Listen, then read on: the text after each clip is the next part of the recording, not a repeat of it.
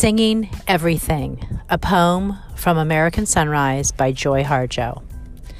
Once there were songs for everything songs for planting, for growing, for harvesting, for eating, getting drunk, falling asleep, for sunrise, birth, mind break, and war. For death, those are the heaviest songs, and they have to be pried from the earth with shovels of grief. Now all we hear are falling in love songs and falling apart after falling in love songs. The earth is leaning sideways, and a song is emerging from the floods and fires. Urgent tendrils lift toward the sun. You must be friends with silence to hear.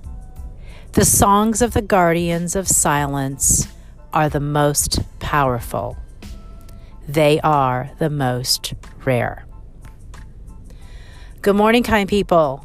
Thank you for joining me. I have never read, I don't believe, in the three years I've been doing this, a poem before. But this morning, I was taking a walk in a town right next to my town, Woodbridge, and I discovered this walking trail that was so lovely it was a chilly morning and the colors are just so vibrant right now in New England. So I decided to get out of my car. I had just deposited my books, um, which were not overdue, at the Woodbridge Library and crossed the street and started to walk the little walking, running exercise trail.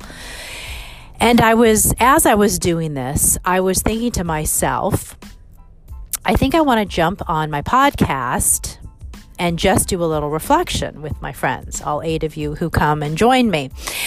But there was no silence. Um, the cars from Beecher Road kept going by, and the leaf blower guys are all out and about. And I just didn't want to have the background noise. Uh, that you are normally subjected to hearing.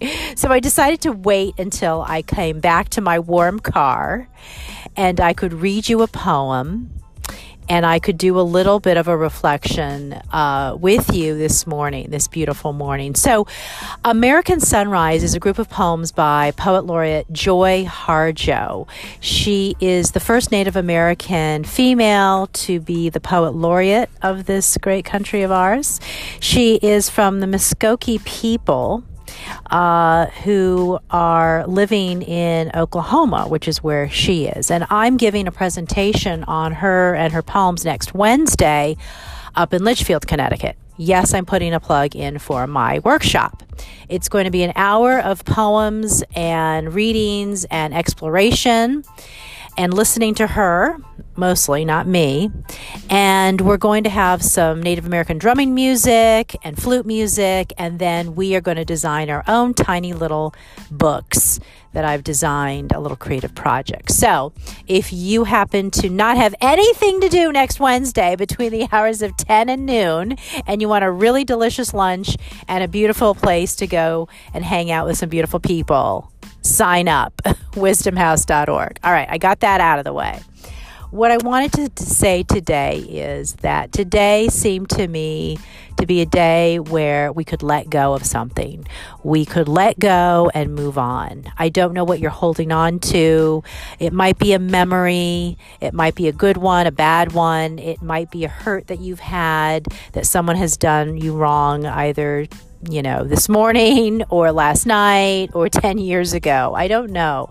But I'm going to encourage y'all to let that go and to free yourself up a bit from that weight because our days are limited. Today's limited. We're not guaranteed tomorrow.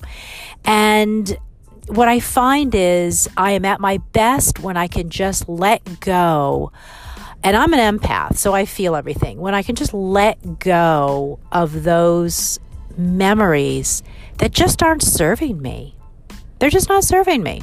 They're weighing me down. They're in my subconscious and they're weighing me down. So I'm going to encourage all of you, wherever you are, to let go of something. And like the leaves that are falling right now, um, just let them fall off your branches and let them blow. Let them blow right into the wind and disappear. And that's all I wanted to say. It is a beautiful Thursday morning, wherever you are. I hope this has touched you in some way. If it hasn't, okay, maybe tomorrow's message will. If it has, wonderful. Pass this on to a friend so that maybe I can grow this community from eight friends to nine friends. Wouldn't that be fun? All right, guys. See you tomorrow. Peace.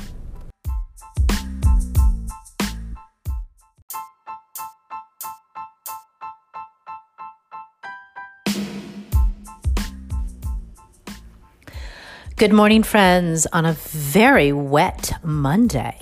Gosh, we've had so many gorgeous fall days in the East Coast, and now it's rainy and all them leaves are coming down. Anywho, I have about six minutes, which is perfect to squeeze in a podcast this morning for y'all. All right. I have uh, found a quote that I think is going to resonate with someone out there, my audience of three or whatever it is. All right. Life is not what happens to you. Life is the meaning that you put from those happenings. Life is what happens to you when you place meaning behind all that has happened to you. And I want to just delve in kind of quickly, kind of deeply to this and talk about it from my own life perspective which is always the best. Um, so in 2013, for those of you who do not know me very well, I was uh, at Yale for almost 18 years. I went from being a little low life assistant director, not low life, but you know what I mean. Uh, I worked in alumni and development affairs. I did that for a couple years, and then an opportunity came up for me to jump and become an assistant dean. I jumped, it happened, it was awesome. I did that for another four or five years, and then an opportunity came for me to move up even more and become an associate dean of admissions and financial aid. And the first round, I did not get it. And then by, you know, just pure serendipity, luck, and as the universe would have it, I did get it um, several months later when the candidate who had applied ended up retracting and the woman who was going to be my boss ended up leaving. So, anyway, long story short, I became Associate Dean of Admissions and Financial Aid for almost 13 years. And I just learned and grew so much during that time. It was an amazing season of growth for me. I had such a supportive team, such a supportive boss. I traveled the world, I set up programs. It was really, really one of those seasons in life where you felt like you were just like surfing that wave, right? I got married during that time. We bought our first house. So things were really going well. And then I would say around 2010, um, this was now, mm, yeah, 2010, I started getting really burned out. I had my first child in 2004, so he was about six years old. And the demands of a job that was really, really high level stress during certain times of the year. Fall, I would travel. Winter, I would read applications uh, seven days a week and run a team and manage all that had to be managed, including financial aid and awards. And really, things started unraveling. All right. And they started unraveling more and more and more as I stopped having fun and really just started losing myself and losing direction and losing purpose. And by 2013, I was done. I was done, I was done, I was done. And I left the university under pretty duressful um, conditions all of which were caused by myself. But nevertheless, it doesn't help when your boss retired and was in Australia, so he couldn't really support me. A new team had come in, a team that I knew I was not long for. And by October, actually about this time, October of 2012, my butt was out of there. So, in any case, I left under duressful situations. Sadly, I came home and just, I don't know, it was a combination of boo hoo, I feel sorry for myself, and thank God I'm out of that toxic place. really what it was was a reckoning and a coming home to my best self. And that took time.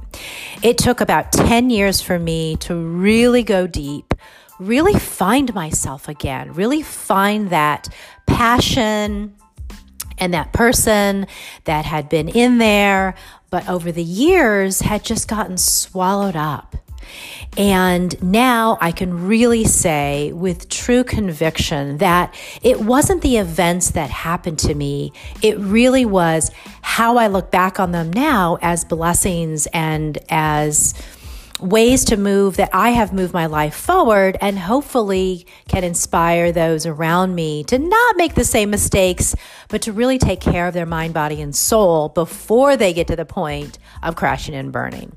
And that's really what I'm here to say today to you all is Find those stories in your life that maybe you feel a little ashamed about, or you feel a little embarrassed about, or who knows what's happened to you. Know that those stories, those events were all meant for you. Every single one of those was meant for you. And they were meant for your growth, and they were meant for you to become the better person that you're going to become and that you're still becoming because we're all evolving. If you're still around, my friend, you're still evolving, which is awesome. So today, before I got to go teach my little peeps, I think we're going to read we're going to we're going to talk about frogs and then we're going to read some of my childhood favorite Frog and Toad. So I got to run. I wanted to leave that with you. Enjoy your day. Find some time to have a cup of tea, be quiet, be still, ask yourself, where am I at and what do I need most from today? Take it easy. See you tomorrow.